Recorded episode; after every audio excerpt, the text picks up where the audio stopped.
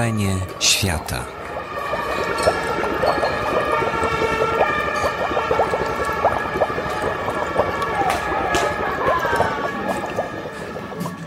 Dobry wieczór Państwu.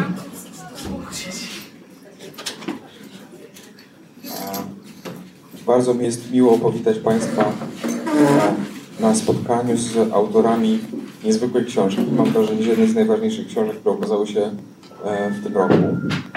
Pierony Górny Śląsk po polsku i niemiecku antologia. Dariusz Kortko i Lidia Ostałowska. Siadajcie, kochani. E, zebrali teksty reporterskie i dokumentalne po to, żeby opowiedzieć 150 lat historii e, Górnego Śląska i stworzyć tą historię polifonicznie, to znaczy nie obdarzając żadnego z głosów, to jest głos polski, niemiecki, żydowski, czeski, e, takim wyróżnionym, e, wyróżnionym znaczeniem. Wszystkie one się przenikają, opowiadając na nowo nam historię Górnego Śląska. Jaka to jest historia? Dlaczego jest nowa? Dlaczego ta książka jest taka ważna? O tym będę e, rozmawiał z autorami. Ale pierwsze pytanie, jakie chciałem zadać Litce, a nie Darkowi, bo Darek, który jest szefem katowickiego oddziału Gazety Wyborczej o Śląsku e, pisze i pisał. Ostatnio ukazała się biografia e, profesora religii, który był współautorem. No, dla mnie jest to mniej więcej oczywiste, dlaczego e, Darek za taki projekt się zabrał. Ale Lidia Ostołowska, reporterka znana z książek Cygan to Cygan na przykład, z fakt wodnych, Teraz nagle zabiera się za Śląsk. Czego ty na tym Śląsku szukałaś i po co ci to było i co tam znalazłaś? Ja tam jeżdżę ponad 20 lat. Tyle się też z Darkiem e, znamy. E, jeździłam tam robić normalne reportaże. Pewnie częściej niż e, gdzie indziej, ale to też jest duży region. Mnóstwo ludzi tam mieszka mnóstwo spraw zawsze się działo. I to nie było tak, że ja pojechałam na Śląsku Górnym szukać czegoś, tylko to raczej ten Śląsk Górny mnie znalazł, bo ciągle o sobie opowiadał y, różne historie i sprzeczne historie. Bo inaczej mówi o Śląsku ktoś, kto tam przyjechał z Kresów po wojnie, a inaczej ktoś, kto jest takim krzokiem śląskim z dziada, pradziada z dziadkiem Pniokiem, e, z dziadkiem z Wehrmachtu i całą tą legendą. E, a jeszcze inaczej tacy ludzie, którzy tam e, przyjechali w latach 70. Mm, na przykład. Inaczej Polacy, inaczej Niemcy. Te, te, historie, te historie były często sprzeczne. Każda, każda była opowiadana z przekonaniem, że jest jedyną prawdziwą. No i w pewnym momencie e, postanowiliśmy, że skonfrontujemy te różne śląskie e, opowieści. To się stało taką przygodą. Takim znakiem tej wielonarracyjności śląskiej jest w waszej książce Familog, e, o którym piszecie we wstępie, gdzie na różnych piętrach mieszkają ludzie z różnymi korzeniami, z różnymi historiami do opowiedzenia, ale żyją wspólnie. E, ten familog istnieje naprawdę. Znaczy, byście wzięli prawdziwą historię, czy coś tutaj jednak fabularyzowaliście? To jest prawdziwa historia, to jest familog, w którym ja się wychowałem, u swoich dziadków. Tak podejrzewam. W i Kulczycach. E, I to są prawdziwi ludzie i prawdziwe e, historie. W, tej, w tym wstępie napisaliśmy, że ten familog ciągle istnieje, bo kiedy ten wstęp pisaliśmy, to on istniał, ale ostatnio pojechałem do Zabrza, przejeżdżałem tam obok i już niestety tego familoka nie ma. Musimy zmieniać ten przy drugim wydaniu. Tak, na dniach y, on został złożony i powstaje tam teraz osiedle domków jednorodzinnych. Już tam y, jest teren wyrównany, cegła została wy, wywieziona i strasznie mi się żal zrobiło, e, że, że tego familoka już nie ma. A, a, a to, że w tym familoku e, jak gdyby splątała się cała śląska historia, ponieważ e, okazało się, że po wojnie przyjechali tam strasznie różni ludzie z, z, z różnych stron E, i z różnymi biografiami. I byli i Niemcy, i byli Ślązacy, i przyjechali Polacy z Kresów, którzy zostali tam jak gdyby skierowani po, po wojnie, nie mogli już mieszkać w okolicach Lwowa czy Wilna, przyjechali, przyjechali na, na Śląsk. Także E, ja zawsze, ja, ja dorastam, ja, moja rodzina też pochodzi z Kresów, z okolic Lwowa. E, ale ja się czuję e, ze Śląska, dlatego że ja się tam urodziłem, więc kiedyś było takie spotkanie w Opolu i ktoś mi powiedział, jaki, pan, jak, jaki z pana Śląza? Ja mówię, no taki, że się tutaj urodziłem, ja nie mam innej ziemi, ja po prostu, to jest moja ziemia już w tej chwili i, i już w ogóle nie ma, nie ma o czym mówić, ale ja się tego Śląska też uczyłem, długo nie zdając sobie w ogóle z tego sprawy, chociażby e, poprzez e, takie zdarzenia e, z podstawówki. Ja chodziłem do, zaczynałem podstawówkę w Zabrzu Mikulczyca i w pierwszej klasie było nas 36 osób, a to było po, chyba połowa lat 70. W drugiej klasie już nas było 30, w trzeciej 20 parę. I nikt się nie zastanawiał, wszyscy przejmowali, że te dzieci, tych dzieci po prostu ubywa. E, i nikt nie mówił, gdzie one e, znikają, nawet nikt się nad tym nie zastanawia. Dopiero po latach, dlaczego ja nigdy nie, e, nie pytałem, gdzie, gdzie, gdzie ci koledzy, po prostu nie przychodzili po, po, po wakacjach do, do szkoły, po prostu nie wyjeżdżali do, do, do F do Reichu i już ich po prostu nie było. To były też takie przebłyski, takie, znaczy mój kolega z, ze szkoły podstawowej nazywał się Szeliga, ale w dzienniku był przez SZ pisany. A jak się szło na cmentarz, to stali przy y, rodzinnym grobowcu i to nazwisko inaczej było zapisane, przez SCH właśnie. Znaczy ten Śląsk właśnie taki, ja, ja, to jest mój Śląsk, ja, ja, ja, go pamiętam. No nie wiem, panie w kiosku, które mówiły po niemiecku, y, jak się podchodziło do kiosku, to, to, to się też, dla mnie to było naturalne, że one mówią po niemiecku, w ogóle się, się nie zastanawiałem nad tym. Ten, ten Śląsk po prostu cały czas jak gdyby przez takie, przez takie migawki, przez takie, przez takie scenki mm, mi się wydawał zupełnie naturalnie. Ja bym nigdy y, nie zajął się y, takim projektem, taką książką, gdyby właśnie y, nie Litka, która jak zaczęła przyjeżdżać 20 lat temu na Śląsk, to, to toczyliśmy długie, długie rozmowy i zadawała wtedy pytania, które mi jak gdyby otwierały też głowę. No, no rzeczywiście, no, coś z tym Śląskiem nie Wasza książka kończy się od takiego mm, od dwóch tekstów, które są takimi melancholijnymi powrotami do, do, do takiego dziecinnego e, raju, mitycznego, e, raczej mitycznej niż realnej krainy, młodości dwóch e, e autorów, Horsta Bienka i, i Adama Zagajewskiego.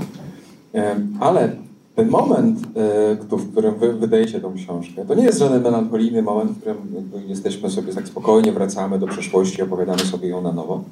E, tylko jest to dosyć rozogniony moment dyskusji w ogóle o, śląskiej e, tożsamości. Pojawia się kwestia e, śląskiej autonomii. Jaka tendencja Wam przyświecała? Czy byście chcieli robić po prostu taką, tak, tak, taką właśnie pracę rozumienia historii bardziej, żeby rozumieć siebie? Czy, czy, czy, czy, czy z, taką, z, z taką z takim przekonaniem, że tą historię trzeba opowiedzieć, żeby y, na przykład masy głupstw, które się opowiada przy okazji tych debat o, o, o dzisiejszym Śląsku, jego historii. Ta dyskusja jest rzeczywiście bardzo y, żywa i y, bardzo gorąca i, i, często niesprawiedliwa, dlatego że każdy chce y, udowodnić swoje racje. Litka powiedziała na początku i, i te dwa eseje, które kończą naszą książkę też to udowadniają, że każdy, kto e, żyje, mieszka na Śląsku, uważa, że ta jego historia, którą przeżył, e, ta historia jego rodziny jest tą historią, która jest właściwa. A, a na tym Śląsku naprawdę splatają się e, losy no, różnych ludzi, którzy mają różne doświadczenia i różne historie. I to nie jest tak, że jest jedna spójna śląska historia. My komponując tą książkę chcieliśmy to właśnie pokazać, znaczy opowiedzieć o różnych wydarzeniach, e, różnych momentach śląskich, e, oświetlając je różnymi reflektorami. Pokazać, że można dyskutować o Śląsku. Wreszcie chyba chcielibyśmy, żeby można było rozmawiać o, o tym spokojnie i dostrzegać racje innych. I, I taki cel nam chyba przyświeca. Zanim wejdziemy w tą w te śląskie historie, śląskie losy. Chciałem was zapytać, no jest mm, o okładkę. A to jest dosyć zaskakujący, e, e, zaskakujący e, zaskakują, zaskakująca okładka, tak? Wydaje się, że oto mamy jakiś, jakiegoś celnika Rousseau albo Bóg wie co, coś, co, co nie mieści się w takiej tradycyjnie pojętej ikonografii Górnego Śląska, no bo przecież mamy te wtłoczone wizerunki hałdokopalniane. Była awantura. Była awantura o to straszna, dlatego że e, od, od początku wiedzieliśmy, że to nie może być coś oczywistego, czyli obrazek ze Śląska e, z kozą, e, broń Boże, familokami i, i hałdami, dlatego że my chcieliśmy, żeby to była książka nieoczywista, żeby nie była taka wprost. No i kiedy przysłaliście nam projekt okładki i na nim był obraz Sówki z Nikiszowca, to mało nie zemdlałem, przyznam szczerze. Powiedziałem, nie, nie będzie słówki, choćbym, nie wiem, padł tutaj trupem, to e, nie będzie słówki. No, wydawnictwo powiedziało, no dobrze, to my zmienimy tą okładkę. Druga okładka była taka, że znowu był Sówka, tylko że był z gołą babą, ponieważ e, lubi, e, lubi malować e, obfite e, kobiety i... i Jeszcze e, była wersja z Matką Polską. nie, to była trzecia wersja, znaczy nie dokończona, tak. Powiedziałem, że nie, nie, tylko żeby nie była słówka. Dobrze, nie będzie słówki, my zrobimy zebranie, zastanowimy się, nie będzie słówki. No i była trzecia wersja i, i zobaczyłem okładkę właśnie e, z obrazem słówki e, z Matką Bożą. No i to już był koniec, e, więc wtedy e, e, doszło do małej awantury, tam był taki jeden nieprzyjemny mail i, i my od początku chcieliśmy, żeby to był cholerz. Bo cholerz jest nieoczywisty, a ten obraz, cholerz Po, powiedz, bo nie wszyscy wiedzą, e, kto zaczął.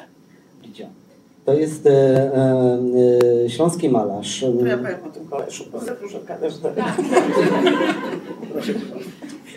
Ludwik Kolesz był e, górnikiem. E, pracował w kopalni Miko... Makoszowy. Makoszowy, tak. Pracował w kopalni Makoszowy. E, e, I on e, lubił, znaczy jego fascynowało, że jak tam rozłupuje te bryły węgla, to znajduje od, odciski prehistorycznych roślin i, i zwierząt. I na początku je odrysowywał, przynosił ołówek do, zjeżdżał na dół z ołówkiem i jak była przerwa, to na e, papierze e, od, od worków takich z cementem e, odrysowywał te, te odciski. I na początku tylko odrysowywał, ale mu się ta kolekcja zbierała, poruszyła mu szalenie wyobraźnię i zaczął tworzyć obrazy kolorowe. I już nie tylko takie y, y, odzwierciedlające że też podziemną rzeczywistość, ale jego własne wizje przeszłości planety. I namalował taki wspaniały cykl, Era Karbońska. E, I z tej ery karbońskiej właśnie pochodzi nasza e, okładka. Jest prywatne muzeum z dziełami Ludwika Cholesza, ale nie jest on specjalnie znanym malarzem. Natomiast mm, to, że on się... Nam zależało bardzo, żeby ta książka nie wiązała się z epoką piastów. Bo po prostu... Dlatego okładka mówi jasno, że zaczynamy wcześniej, jeśli chodzi o... Jeszcze wcześniej. Jeszcze wcześniej. przed miastami. Przed miastami. Kiedy on to malował? Y, 70 lata. A to jest w ogóle węgiel. Jak ktoś mnie pyta, co to jest, ja mówię, że to jest węgiel. E, Jak, em, tylko tak na, no dobrze, no, wcale się w Karbonie ta książka nie zaczyna, zaczyna się od Goethego, e, który przyjeżdża na Śląsk, y, wydaje mi się końcem em, świata i dziczą absolutną, po to, żeby obejrzeć e, pierwszą maszynę parową tam sprowadzoną. Ale w rzeczywistości to jest 150 lat Śląska. Jak byście wybrali ten mo- moment startu tej, tej opowieści? To może ja znowu będę. Troszkę, troszkę muszę opowiedzieć. Bo to jest, e, dla nas to było dosyć oczywiste. Kiedy z Litwą zaczęliśmy się zastanawiać e, nad e, tą antologią, to akurat na Śląsku rozgorzała prawdziwa bitwa. To była bitwa o Muzeum Śląskie. Otworzono, otóż zbudowano w Katowicach przepiękny, nowoczesny Muzeum Śląskie, które do tej pory stoi puste. W środku główną atrakcją tego muzeum miała być wystawa e, stała o historii Górnego Śląska. No i e, zrobiono projekt. E, jak się ten projekt objawił, no to się zaczęło. Dlatego, że e, ta historia Górnego Śląska miała zostać opowiedziana od momentu właśnie tej maszyny parowej, kiedy Goethe przyjeżdża na Śląsk. Wydawało się to całkiem naturalne, gdyż... Zobaczyć tę maszynę, tak. Gdyż no właśnie ten przemysł zmienił i krajobraz, i świadomość ludzi, i no, zmienił wszystko na Górnym Śląsku. E, wcześniej to rzeczywiście była ta kraina, lasy, bagna, torfowiska, łąki, e, gospodarstwa, rolnicy. E, ale jak się pojawił węgiel, a tak naprawdę to złoża rudy cynku najpierw, no to, no to wszystko się na tym Śląsku zmieniło. I dla wielu ludzi wydawało się naturalne oczywiście, że ta wystawa o, stała o historii Górnego Śląska powinna dotyczyć tych przemian gospodarczych. Ale okazało się, że to nie jest takie proste, dlatego że nagle doszło do właśnie potężnych tam kontrowersji, były nawet protesty, było spotkanie w Urzędzie Marszałkowskim. E, dyrektor Muzeum Śląskiego stracił pracę, ponieważ uważano, że mm, e, e, historia Górnego Śląska trzeba udowodnić, że to jest historia Polski. To jest historia polska, powinna się zaczynać od piastów i o tych piastach tam w ogóle nic nie ma, są w jakichś E, kapsułach czasu i to w ogóle co to ma być. E, I, e, i ten Śląsk przecież odwieczny Polski. Tam w ogóle Niemców nigdy nie było. Jak byli, to tylko szkodzili. I o tym ma być ta historia, a nie, a nie o jakimś getem, który przyjeżdża i, i, i, ogląda jakąś sobie tam maszynę parową, która w ogóle jest z Anglii. No, i, I dlatego pomyśleliśmy sobie, że Goethe zrobił dla Śląska? No Goethe nic nie zrobił dla Śląska. No. A jeszcze odezwali się jeszcze kresowiacy, którzy, którzy, którzy mówili, że ich na tej wystawie w ogóle e, e, nie ma, a, a oni też e, mieli ogromny wkład w rozwój Górnego Śląska. No i w ogóle to jest wszystko do niczego. Ja sobie pomyśleliśmy, że jak mamy robić taką książkę, która ma, która nie ma nie być grzeczna, tylko ma troszkę ludzi podenerwować i zmusić do myślenia, no to my też powinniśmy od tego Goethego właśnie zacząć. I, tak chyba to się Tylko, że znowu y, robicie tą książkę w ten sposób, że na początku mamy obraz raju. Znaczy, jak ja czytam ten, ten pierwszy tekst e, Klausmana, Antona Oskara Klausmana, Górny Śląsk, e, opis Katowic, właściwie takiego niezwykłego e, miasta ogrodu, ale zaraz potem to jest skontrowane takimi oto wizjami, w których opowiadani są mieszkańcy i ich obyczaje na przykład w ten sposób.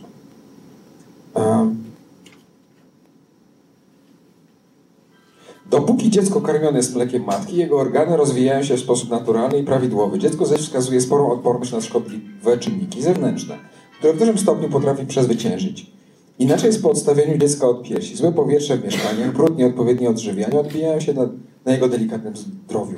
Karmione jest ono tym samym, co jedzą dorośli, a więc kiszoną kapustą, ziemniakami, żurej, żurem, słabej jakości kiełbasą i śledziami. Jeśli zaś e, tym marudne, usypia się je i uspokaja za pomocą wódki. Powszechnego lekarstwa na wszelkie zmartwienia. Gdy tylko dzieci nauczą się chodzić, pozostawia się je same sobie, bose i ubrane w brudne koszule. To jest obraz e, e, Śląska. Oczywiście e, Potem w tej książce jest cały, y, ca, cały nurt opowiadania o, o śląskiej biedzie, o, o, o wyzysku, o budowaniu świadomości śląskich robotników, jak jeden z, z, elementów w ogóle śląskiej tożsamości. Ale trochę jest tak, że e, mm, oddając sprawiedliwość tej rzeczywistości historycznej, opowiadacie właściwie o tym, jak Niemcy kolonizowali ten, e, e, ten Śląsk. Właściwie taki, ta książka, można by pierwsze rozdziały czytać w takiej perspektywie tak zwanej krytyki postkolonialnej. Śląsk blisko niby, e, niby gdzie, gdzie tam nie jest to Afryka, nie jest to Azja, a, a, a, a jest to kawałek, który, który jest czytany właśnie jako powieść o powstawaniu niemieckiej kolonii.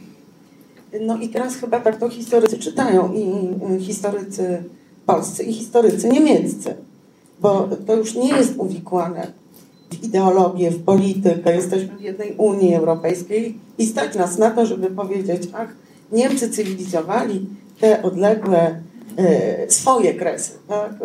e, jakieś obrzeża e, państwa. Co do, e, co do e, tego mm, opisu jak karmiono dzieci i czy o nie dbano, czy nie dbano, no to, to jest taka typowa właśnie kolonialna wyższość, którą tutaj widać. No w odróżnieniu od, od, od pierwszego tekstu Klausmana i, ostatniego, yy, i ostatnich tych esejów Wilka i Zagajewskiego, które mówią o, o mitycznym Śląsku, a reszta to są takie spory z jednej strony opisywano w tych w tekstach e, e, e, nędzę życia śląskiego. Z drugiej strony widziano w tych śląskich robotnikach kogoś niezwykłego. Oto mamy taki znowu opis.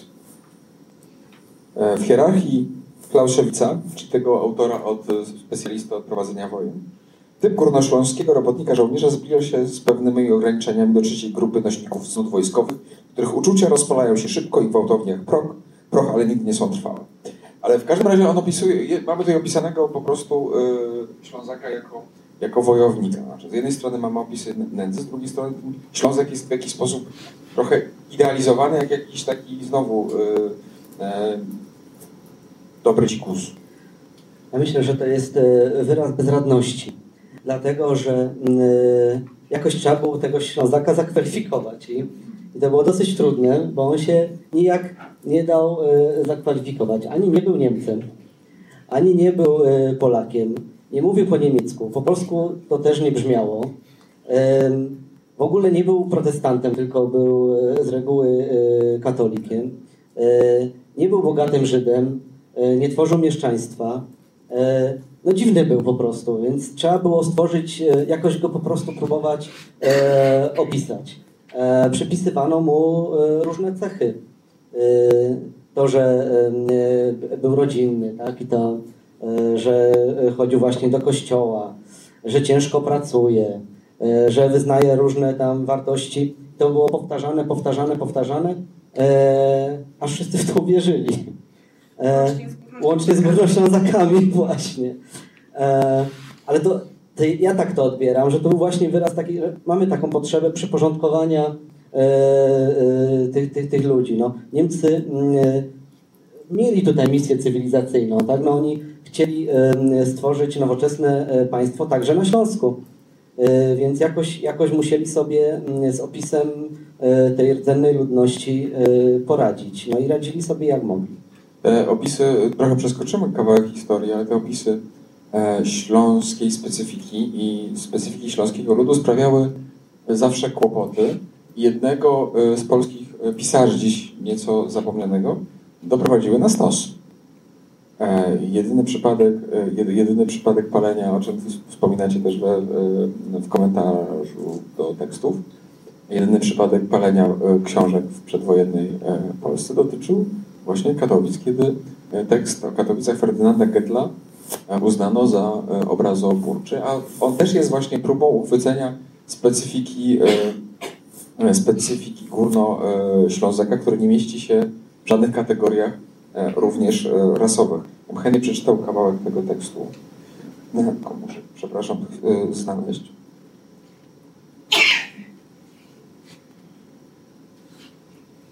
Może jest, mam, mam.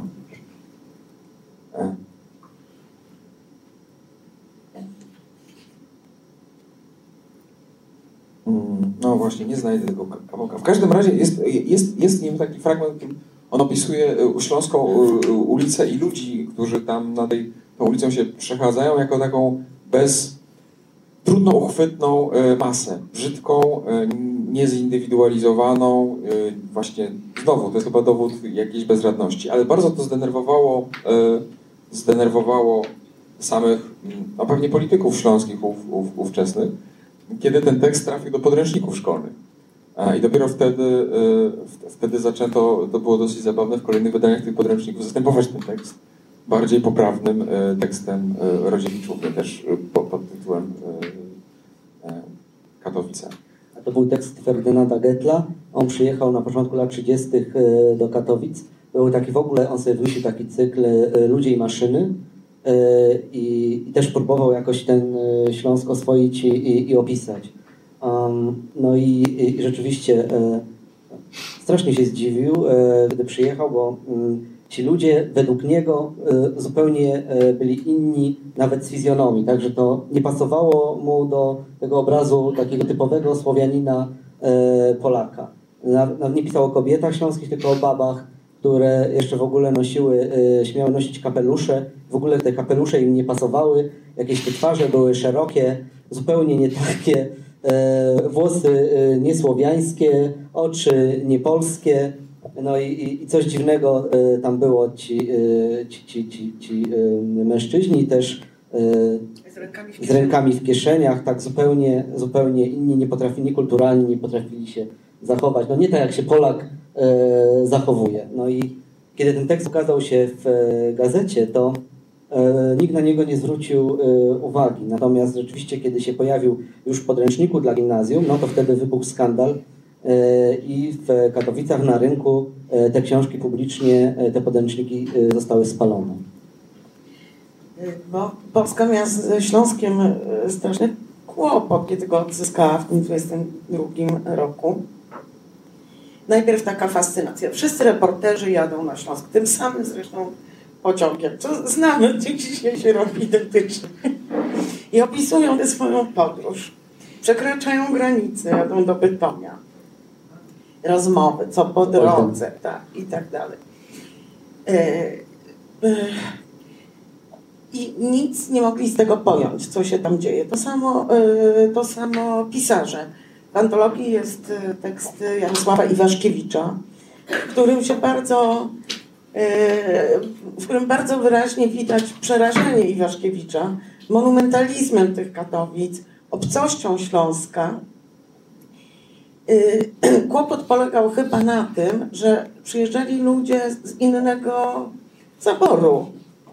Y, lub ludzie ze wschodu, którzy kompletnie nie mogli pojąć, że ten Śląsk rozwijał się zupełnie inaczej, w innym duchu, w innym państwie. I brakowało im tej takiej słowiańskiej barwności indywidualizmu. Nie przeżyli romantyzmu. No, to, było, to było niepojęte. Nie było tych wierszy, nie było tych królów polskich, tam nie było tych powstań. Tych, tych zrywów. Tak, ten, ten zresztą Iwaszkiewicz jest y, bardzo y, znamienny, zresztą on to wszystko opisywał językiem y, Iwaszkiewicza. Ja Państwu przeczytam tylko dwa, dwa zdania. No, stanął oto Iwaszkiewicz naprzeciw y, E, naprzeciw gmachu województwa w, w Katowicach. Z jednej strony krytykuje go jako coś brzydkiego i anachronicznego, jeżeli chodzi o walory architektoniczne, no ale monumentalność mu się podoba. No. Monumentalność, polska no, monumentalność ro, ro, roi mu się w głowie takimi oto zdaniami. E, jeśli kiedyś na serio widziałem obraz potęgi i siły utajonej w Polsce, myślę, że moce te uwidoczniły się w tym nowym gmachu jak najwyraźniej.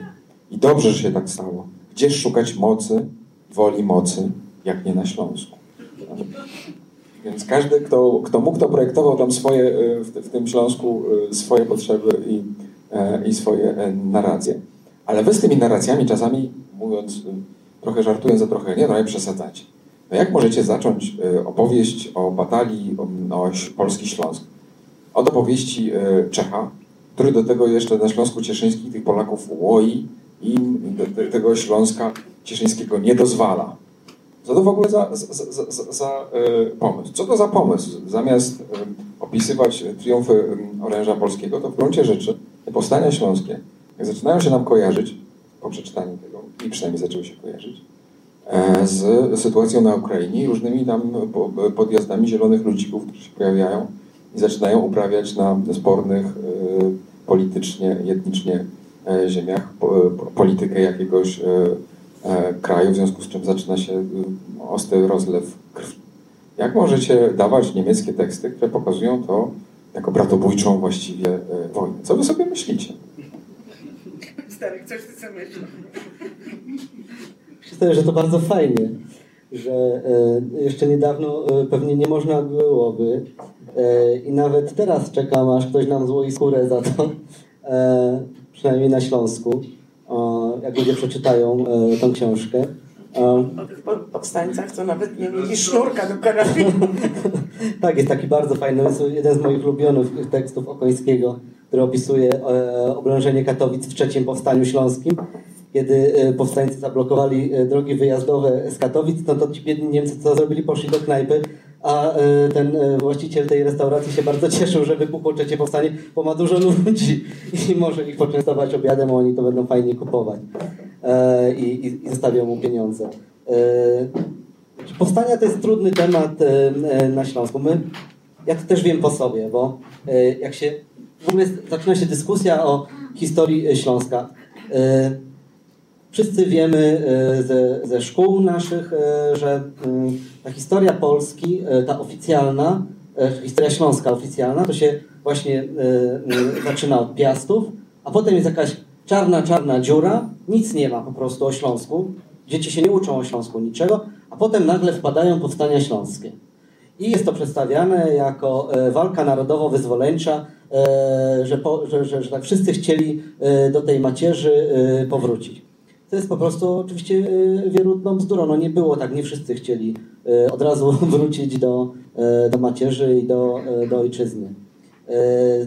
Różnie to było.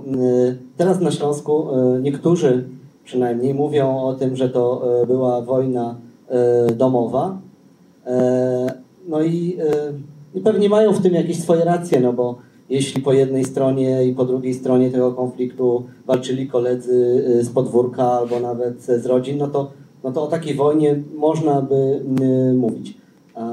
Do, do niedawna nie można było na Śląsku, y, to był temat tabu, ale myślę, że coraz, coraz częściej ten temat będzie powracał. Zresztą otworzono w, w Świętochłowicach Muzeum Powstań Śląskich. Zapraszam, fantastyczne muzeum, bardzo nowoczesne, multimedialne i tam już bez kompleksów się e, o tym e, opowiada. Ta wystawa jest e, bardzo nowoczesna i bardzo odważna i jak będziecie Państwo, to, to naprawdę warto, warto tam zajrzeć. A właśnie się mówi o tym, że pierwsze powstanie śląskie to w zasadzie to, to był tylko strajk no, robotników i, i nic więcej. A tak naprawdę to, to, to, to znaczenie miało trzecie powstanie, a, a naj, najśmieszniejsze było to, że, że, że Niemcy w ogóle nie wiedzieli o co chodzi, bo, e, bo to już było po plebiscycie i e, jak już było to dogadane wszystko, prawda, już było wiadomo, co, jak, jak ten Śląsk ma, ma zostać podzielony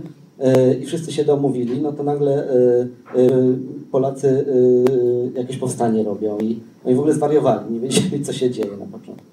Także to jest, to jest trudny temat, do końca jeszcze nie opowiedziany, a my tutaj chcieliśmy troszeczkę tak e, włożyć też e, szpilkę albo też spuścić troszkę z tego balonu i, i odczarować te powstania, żeby to nie było tak, jak, jak ta oficjalna historia Polski opowiada o, o, tym powszechnym dążeniu do, do macierzy. No, tak chyba jednak nie było. Potem znowu, mm, oczywiście mamy potem bardzo interesujący rozdział o, najbardziej mnie fascynuje taka rywalizacja dwóch mocarstw, które przy pomocy Śląska próbują y, pokazać, e, że tak naprawdę no, oni są idealnymi gospodarzami tego, y, tego rejonu, co i ta rywalizacja no, jest owocna w tym sensie, że przynajmniej y, mimo kryzysu powstają jakieś piękne budowle, nowoczesne rozwiązania urbanistyczne.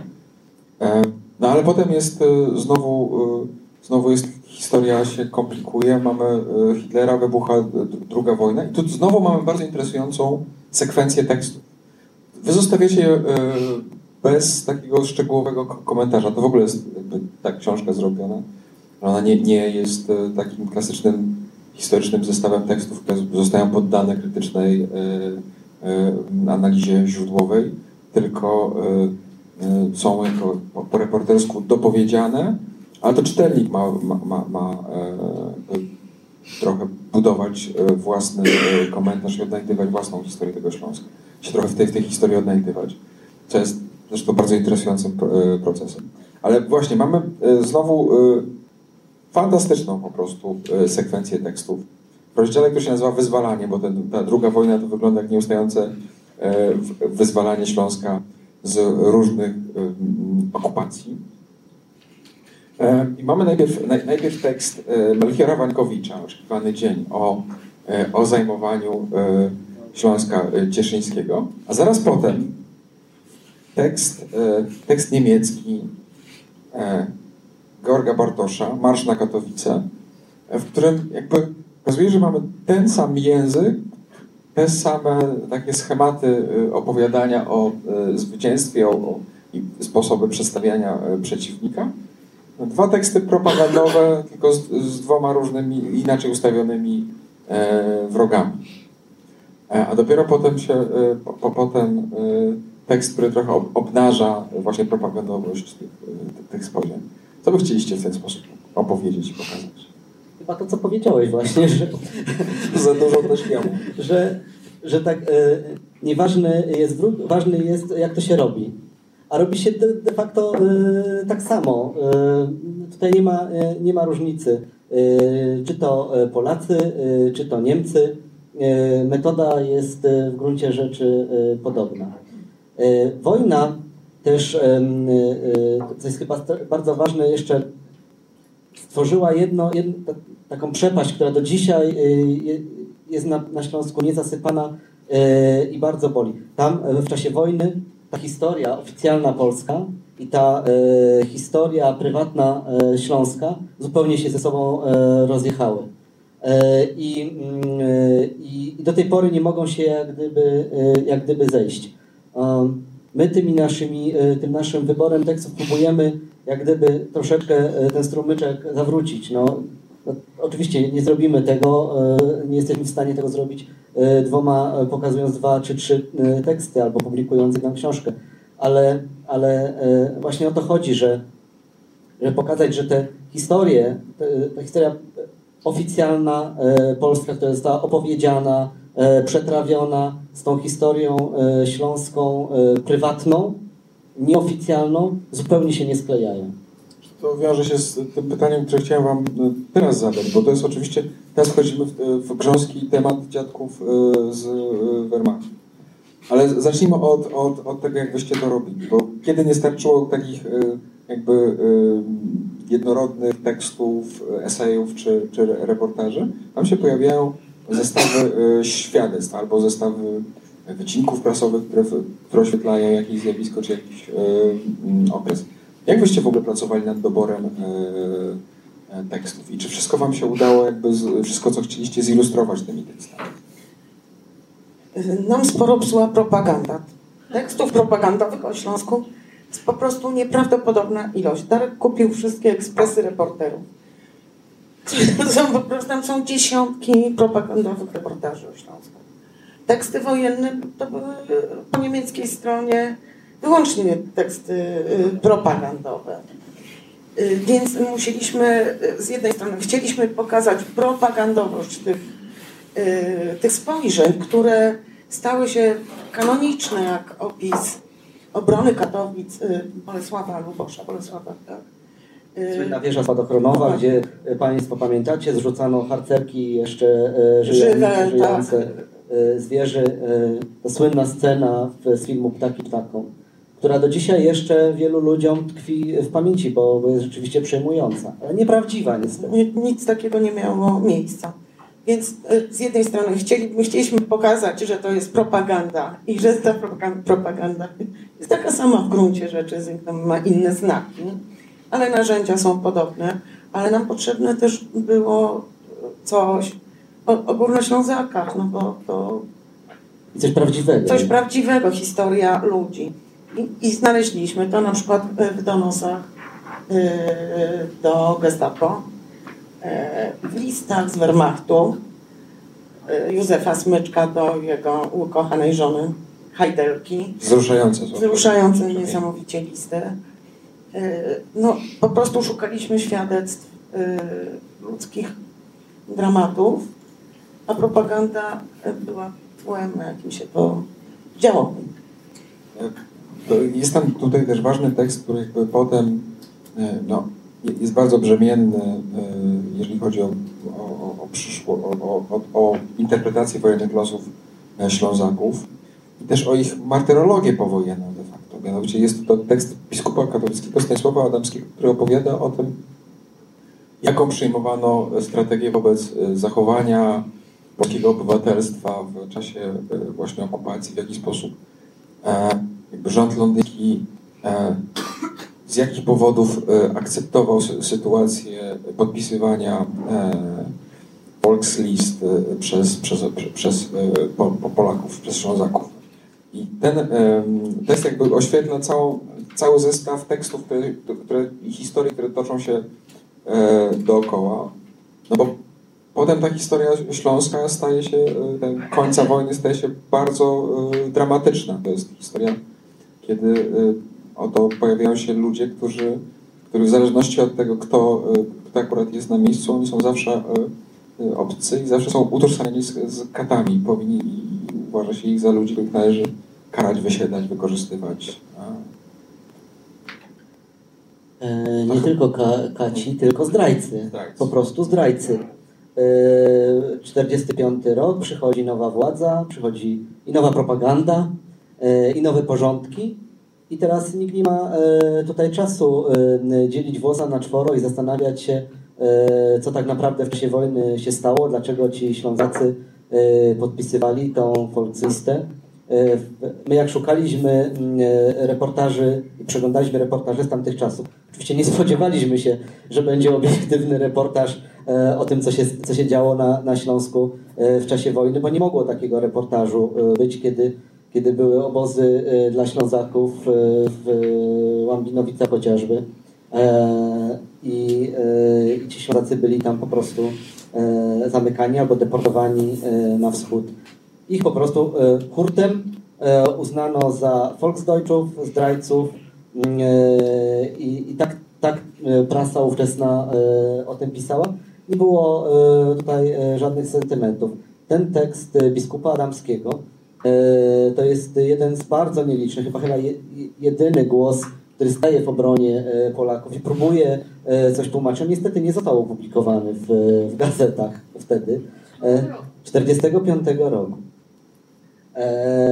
To wyszło w formie takiej broszurki, która była przez parafię E, kolportowana, no ale wiadomo też, no, e, nowa władza e, nie chodziła do kościoła, więc skąd mieli to wiedzieć. On tam dokładnie, uznaliśmy, że to jest strasznie ważny tekst, bo on bardzo dobrze tłumaczy, no nikt by lepiej nie wytłumaczył, co się stało w czasie wojny i dlaczego Ślązacy zdecydowali się i tak masowo podpisywali te Volkslisty. To, to, to chyba nie mogło być antologii za, bez tego za, tekstu. Za zgodą, za zgodą rządu. polskiego rządu, za y, namową y, y, księży. Za to lojalność byli karani. Ale... potem tak spotkało ich za to nieszczęście. Po wojnie tak, znowu... stąd to, jest, to, to, są też, to jest też geneza tej śląskiej krzywdy, która e, do tej pory e, gdzieś jest tam artykułowana i to e, w mocny sposób. Tak? nie, znaczy, trudno się Ślązakom, to też trzeba zrozumieć, z tego poczucia krzywdy wyzwolić. To, a to silnie strasznie właśnie tkwi, to powód jest w tym chyba. Tym bardziej, że po wojnie zaczyna się jakby kolejny etap kolonizacji, tymczasem i wyzysku. O tym opowiadacie.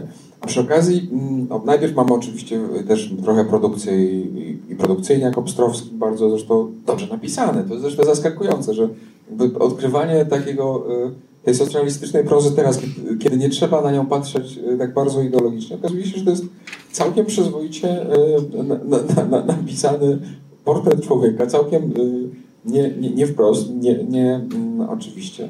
Ale to, co, jest, to, co rzeczywiście jest fascynujące, to jest odwilż. Tam się wtedy pojawiają naprawdę fajne, mocne, społeczne e, reportaże, e, e, reportaże o Śląsku. To był też moment, bo to był tylko rok, czy ponad rok, niewiele ponad rok, kiedy w Katowicach zaczęło wychodzić takie pismo, które się nazywało Przemiany. I, I tam naprawdę pojawiły się fantastyczne, prawdziwe teksty o, o, o życiu Śląska w tamtym okresie. Bo znów jak się, jak zajrzeliśmy do oficjalnej prasy, czyli do trybuny robotniczej, która się ukazywała wtedy na Śląsku, to, to tam były e, propagandowe teksty, tak, o tym jak to Polska rośnie w siłę, jak fantastycznie ludziom się żyje. A, a w przemianach znaleźliśmy na przykład, a chcieliśmy jakoś zaznaczyć e, e, ten moment, kiedy Katowice stały się Stalinogrodem E, no i moglibyśmy dać taki produkcyjniak, bo, bo znaleźliśmy taki tekst, jak przyjeżdżali mm, ludzie pociągiem, wyjeżdżali z Katowic, a wracali do Stalinogrodu. I niektórzy się dziwili, czy to jest aby to miasto na pewno. A dumni kolejarze im opowiadali, że tak, teraz będzie, to, to, jest, to jest to miasto i żeby się nie bali, że to jest zaszczyt, że, że mogą tutaj w takim mieście mieszkać ale my zajrzeliśmy do przemian i znaleźliśmy tam reportaż o prostytutkach w Stalinogrodzie, który no nam właśnie, o wiele ciekawszy. Oczywiście, że jest dużo ciekawszy. Znaczy, jak, jak, oczywiście tam w, obok są i teksty, i tekst Kapuścińskiego, i teksty y, Kral. Ale to ten tekst Stanisława Proszkiewicza jest tak naprawdę chyba tutaj takim najważniejszym. Chwila tych przemian Stanisława tak. Opowiedzcie coś o nim, bo to jest taka ważna... Nie wiem. Mało o nim wiemy, dlatego okay. że e, to był e, dziennikarz e, śląski. On pracował w, na, na, Śląsku w, w, lokalnych, regionalnych gazetach, właśnie w Trybunie Robotniczej. trochę nam opowiedzieli o nim znajomi. W tym czasie no co ja będę, tak, nie będę ukrywał w bawełnę. No w tym czasie życie towarzyskie, dziennikarskie na Śląsku było dosyć bujne. Tam po, e, jak się robiło gazetę, to trzeba ją było odreagować. Tak powiem. A więc e, chodzono do restauracji, wódka się lała, e, ludzie sobie tam wymieniali różne informacje, oficjalnie się pisało co innego, opowiadano sobie co innego. Podobno z tego, co, co nam jeden ze znajomych Broszkiewicza opowiedział, to że bardzo miał mocną głowę i dobrze pił. O, to tyle mogę Państwu powiedzieć. w ogóle jest tak, że w, na końcu y, książki obok tekstów E, znalazły się portrety, e, portrety, krótkie portrety autorów, ale jest tam też mała lista e, ludzi, o których właściwie Wam się nic nie udało ustalić. Myślicie, że jeszcze coś Wam dopłynie? I są, dlaczego, I skąd ten problem z, z ustaleniem biografii autorów? Prosiliśmy, tak prosił o pomoc Uniwersytet Śląski, ale nawet, nawet tam nie, nie udało się uzyskać żadnej wiedzy na ten temat. Ja prosiłam o pomoc Uniwersytet Warszawski i, i podobnie, no po prostu y, w tej książce jest Jarosław Iwaszkiewicz i Maria Dąbrowska, ale są też tacy rzemieślnicy, tacy pismacy, o, którzy nie przeszli do żadnej legendy. Słucham? Nie było Google'a, tak. Bardzo nie, było, tak, nie było Google'a, nie było internetu. E, nie było Facebooka. Niestety internet o nich też zapomniał. Jak e, taki mm, autor Wacław Piorun próbowałam e, cokolwiek o nim znaleźć i nawet jak wrzucałam tytuł tego tekstu, to zawsze dostawałam plik informacji, że kogoś uderzył piorun. Próbowałem znaleźć o Wacławie Niewiarowskim coś więcej, ale bo to bo jego słynny tekst to siedzi górnikowi na, e, na głowie, więc byłem pewien, byłem przekonany, że o takim autorze to naprawdę znajdę dużo, ponieważ to był właśnie tekst przemian. E, e, bardzo fajny tekst o, o tym, jak naprawdę wygląda polskie górnictwo, jak są przejadane i marnotrawione pieniądze w przemyśle górniczym, ile sekretarek ma dyrektor Zjednoczenia, E, I e, po tym tekście, który e, jak się ukazał, podobno Gomułka wpadł w szał, wściekłość, rozbił jakąś zastawę, rzucał filiżankami i kazał przemiany zamknąć. Więc jak się, jak się dowiedziałem o tej historii, to sobie pomyślałem, że o Niewiarowskim to już w ogóle będzie wszystko. Ale przekopałem wszystko, co możliwe i, i, i znalazłem to, znaczy nawet sam skleiłem ze dwa zdania może o nim że naprawdę tych informacji y, nie ma. Ale raz zdarzyło nam się, odwrotna zdarzyła nam się historia, że mieliśmy autora, który nie chciał się przyznać do tekstu. Zapomniał, że go napisał. Teraz nie zdradzicie? Pan Andrzej Niedoba. Nie będę dopytywał, czego się tak bardzo wstydził, ale dla mnie tym właśnie odkryciem w tej książce, oprócz listów na przykład y, tych z, z, Wehrmachtu, to właśnie była opowieść, ten tekst e, Broszkiewicza, Ludzie na dnie. A to było dla was takim, e, taką frajdą odkrycia czegoś, co, co, co nie dość, że was e, jest nowe, to jeszcze jest e, jakoś fascynujące, ciekawe. Ja się zachwyciłem tekstem Iwana Koniewa. To jest z jego książki 1945, kiedy wyzwalano Śląsk. Jest taki, znaczy cały tekst może nie jest e, e, bardzo fascynujący, bo jest bardzo e, on opowiada o tym, jak, jak decydował o ruchach wojsk radzieckich, jak gdzie one miały tam iść, na kogo tam, w których miejscach atakować. Natomiast końcówka jest absolutnie bajeczna. Absolutnie, jak ja przeczytałem tą końcówkę, się zakochałem i nawet nie przypuszczałem, że Iwan Koniew e, może być takim poetą. Otóż on e, e, opowiada o takim, e, taki obraz roztacza. Stoję sobie na wzgórzu, e, patrzę e, na tą śląską równinę. E, jadą czołgi radzieckie, nacierają. E, wcześniej moje wojska zdobyły e, fabrykę tekstylną i e, pewnie dla zamaskowania e, okryły te swoje żołnierze okryli te czołgi muślinem. I e, patrzę na, na tą nacierającą armię, grają, gra harmonia e, i te czołgi otulone muślinem, jaki to jest piękny widok. Kilka takich e, tekstów było, ale na mnie zrobił wrażenie bardzo tekst e, Bartosza Marsz na Katowice. Taka ordynarna, e, propagandowa, bardzo dobrze napisana, świetnie napisany tekst. E, autor przyłącza się do oddziału e, mężczyzn, ochotników z Bytomia, z Bojten, którzy 1 września 1939 maszerują ku Katowicom, żeby je y, zdobyć. Nie jest to Wehrmacht, tylko to są zielone ludziki. I i jak y, czytałam ten tekst, bo o, jest pierwszy raz publikowany w naszej książce po polsku, ja go czytałam, jak, jak się toczyła w krwawej strasznie fazie wojna. Za, zaczynało się na Ukrainie dziać, na tej wschodniej Ukrainie to, co się dzieje. I tam się pojawiły te, te ludziki i to robiło na mnie naprawdę... No okazuje się, że propaganda może być ponadczasowa. To straszne. No i metody walki. Okazuje się, że nic tutaj e, e, nowego. E, myślę, że już czas, żebyśmy Państwa też zapytali, co myślicie, co Wam się nasuwa w związku z tą książką. Może chcecie o coś zapytać autorów?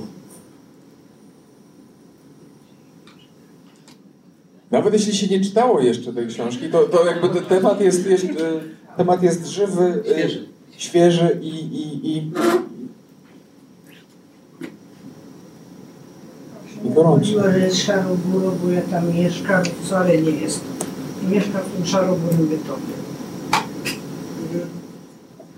Bytom jest przepięknym miastem. Ale był ładniejszy fakt, że był ładniejszy przed wojną, po wojnie. No a niestety, niestety Bytom się po części zawalił. Karp się zawalił, prawda? Zgodę fakt, że się zawalił, ale nie, nie cały. Nie. Nadal Dużo się... A ludzie, ludzie są może i mało błyskotliwi, ale są bardzo życzliwi. Ale tam się nigdy nie jest samemu. Jak ja byłam w potrzebie, to też y, byli ludzie właśnie Ślązacy. Ale pani jest ślązaczką, czy? Nie, Ona jest jedyną ślązaczką W Mazowie, rodzinie. w mazowieckiej rodzinie. Zapraszam do zadawania pytań. Helena Kowalski, jestem autorką z O, tekstów. witamy Panią. Ale nie dlatego chciałam tutaj się, tylko ja mam takie, może mam takie bardzo osobiste, ciekawskie pytanie, bo ja y, pisałam reportaż o lekarce, y, która nazywała się Królowa, y, która w Szopienicach w latach 70. no, z- ogromnym poświęceniem walczyła z ołowicą, wówczas y, chorobą dzieci, y, do której nie chciały się przyznać y, żadne władze, ani, ani te lekarskie, ani administracyjne i tak dalej. Niestety nie mogłam być w na promocji książki, ale słyszałam, że pani królowa Przyszła, była. Właśnie i chciałam zapytać jakie były jej losy? Może Państwo wiedzą, bo ona powinna być teraz ministrem zdrowia albo, jakimś kimś bardzo takim. Była lekarką y, dzisiaj byśmy powiedzieli pierwszego kontaktu y, y, z takiej przychodni. To było niezmiernie dla mnie zaskakujące i zresztą też i przejmujące, jak ona po tych domach chodziła i te dzieci wyławiała, walczyła y, z administracją, znaczy z tą dyrekcją kopalni i tak dalej. No właśnie, Pani, Jolanta, pani Jolanta. Król oczywiście y, y, w tej przychodni skończyła, bo nie Aha. zrobiła doktoratu No e, właśnie, na uczelni. E, Nie pozwolono jej na to. E, Oczywiście nie było żadnych szykan, prawda? W związku z tym, tylko że nie mogła zrobić doktoratu. Bo zawsze był zły i, zawsze kazali coś poprawiać albo odsuwali. To z tego wynika, że źle mnie wspomina może. Nie, nie, nie, nie, przeciwnie. przeciwnie, bardzo dobrze. E, Ona to zresztą jest bardzo świadomą osobą i, i, i, i te swoje decyzje, żeby ratować te dzieci, podejmowała bardzo świadom, świadomie i z pełną konsekwencją, więc ona e, nie ma do nikogo żadnych pretensji oczywiście. Mm, e, Przeszła na emeryturę, a jej wnuczka zro, zrobiła o niej film. I była na naszej promocji, także spotkaliśmy się z nią w Katowicach. I, i, I chcę się z panią skontaktować.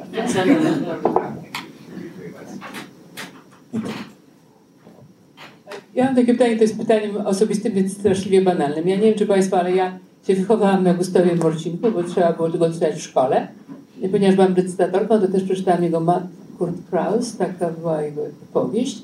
I chciałam się zapytać, do jakiego stopnia to, co robiliście, jak przygotowaliście tę książkę, do jakiego stopnia jakby myśleliście też o tym, co już w ogóle funkcjonuje jakby w naszej wyobraźni. Ja nie tylko myślę o Morcinku, ale także na przykład o Kazimierzu Kucu, który był jakby taką dodatkową historią, którą która ja, ja myślę wpłynęła na to, w jaki sposób myślimy o Śląsku i też takim, y, y, no, taką, spowodowała taką pewną intymność ze Śląskiem, której nigdy wcześniej nie było. Przynajmniej poza Śląskiem. E, Więc chyba trochę odpowiedzieliśmy o, to przy, o tym przy opowieści o okładce. Znaczy, my nie chcieliśmy pielęgnować mitu. E, Kazimierz Kuc, em, e, on stworzył e, tak naprawdę e, mit Śląska. I te obrazy, które mamy w głowach, e, wszyscy, to jest zasługa e, pana Kazimierza Kuca. E, Bardzo dobrze, że stworzył taki mit, ale e, uznaliśmy, że trzeba iść już troszeczkę e, dalej, że już czas, że już nie pora, żeby, żeby te mity i te obrazy utrwalać.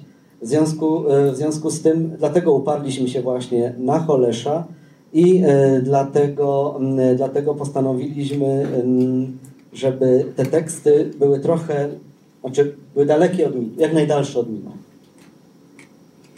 Y, A Kazimierz Kuc nie polubił naszej książki. Nie. Właśnie napisał bardzo krytyczny tekst na jej temat. Może dlatego. A nie drżała wam ręka, znaczy ja z tak zaciekawieniem czytałem też em, teksty ludzi, którym nie straszono w dzieciństwie. O, ale teraz, ale, tak, Herbert Hubka, Hubka i Czaja. i Czaja, straszliwy tandem Tak, tak, tak, tak. rewanżystów, Ja to mówię, rewizjonistów. Mówiłem o tym w Katowicach, to oni byli tak straszni, że ja przez pewien czas, jak byłem dzieckiem, to myślałem, że to jest jedna osoba, która się nazywa Kubka i Czaja. A potem odkryłem, że to dwóch, e, e, dwóch ludzi. Ale teraz mamy nowego Hubka i Czaja na Śląsku. Się nazywa ten Hubka i Czaja e, Jerzy Gorzelik. Jest szefem Rasiu, Ruchu Autonomii Śląska, więc tak e, sobie pomyślałem, że każdy, e, e, każda epoka musi mieć swojego Hubka i Czaja. No i trudno, tak chyba musi być. No, jak nas straszono tym, tym Herbertem Hubką, to myśmy ni- nic o nim nie wiedzieli rzeczywiście. Był takim hasłem na przykład. I ja nie wiedziałam, że jego matka była Żydówką, że on był w Niemczech w czasie wojny szykanowany, że przeżył jakieś No więc kolosalne właśnie, dramaty. I, y, a jeszcze na koniec, y, po, po 89 roku w swoim Raciborzu załatwił wodociąg. Więc tak wyglądają czasami potwory. E, Zapraszam do zadawania pytań.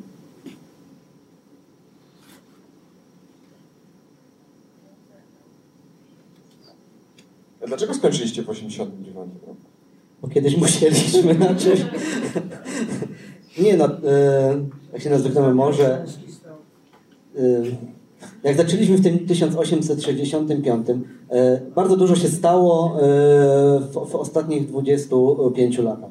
Za dużo się stało, żeby, mm, żeby to zmieścić, nie wiem, w dwóch, trzech tekstach. Ile jeszcze wydawnictwo, jaką, jak, jak grubą książkę mogło jeszcze zrobić? Nie chcieliśmy tego robić w dwóch tomach, e, więc sobie zostawiliśmy to na potem.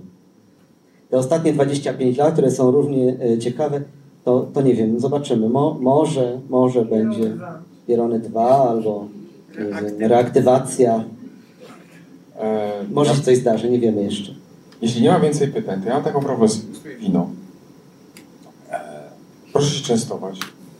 Ja dziękuję Lice i e, Darkowi. Po prostu możemy dalej rozmawiać e, w, w sytuacji kuluarowej bardziej. Dziękuję bardzo.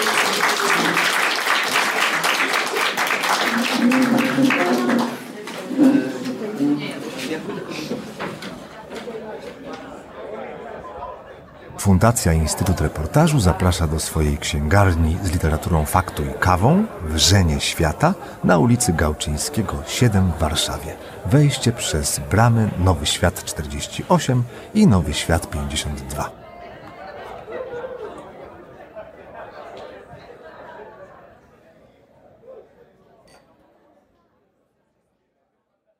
Zapraszam do słuchania pozostałych podcastów Wikiradia. Można znaleźć je na stronie podcasty.info ukośnik Wikiradio.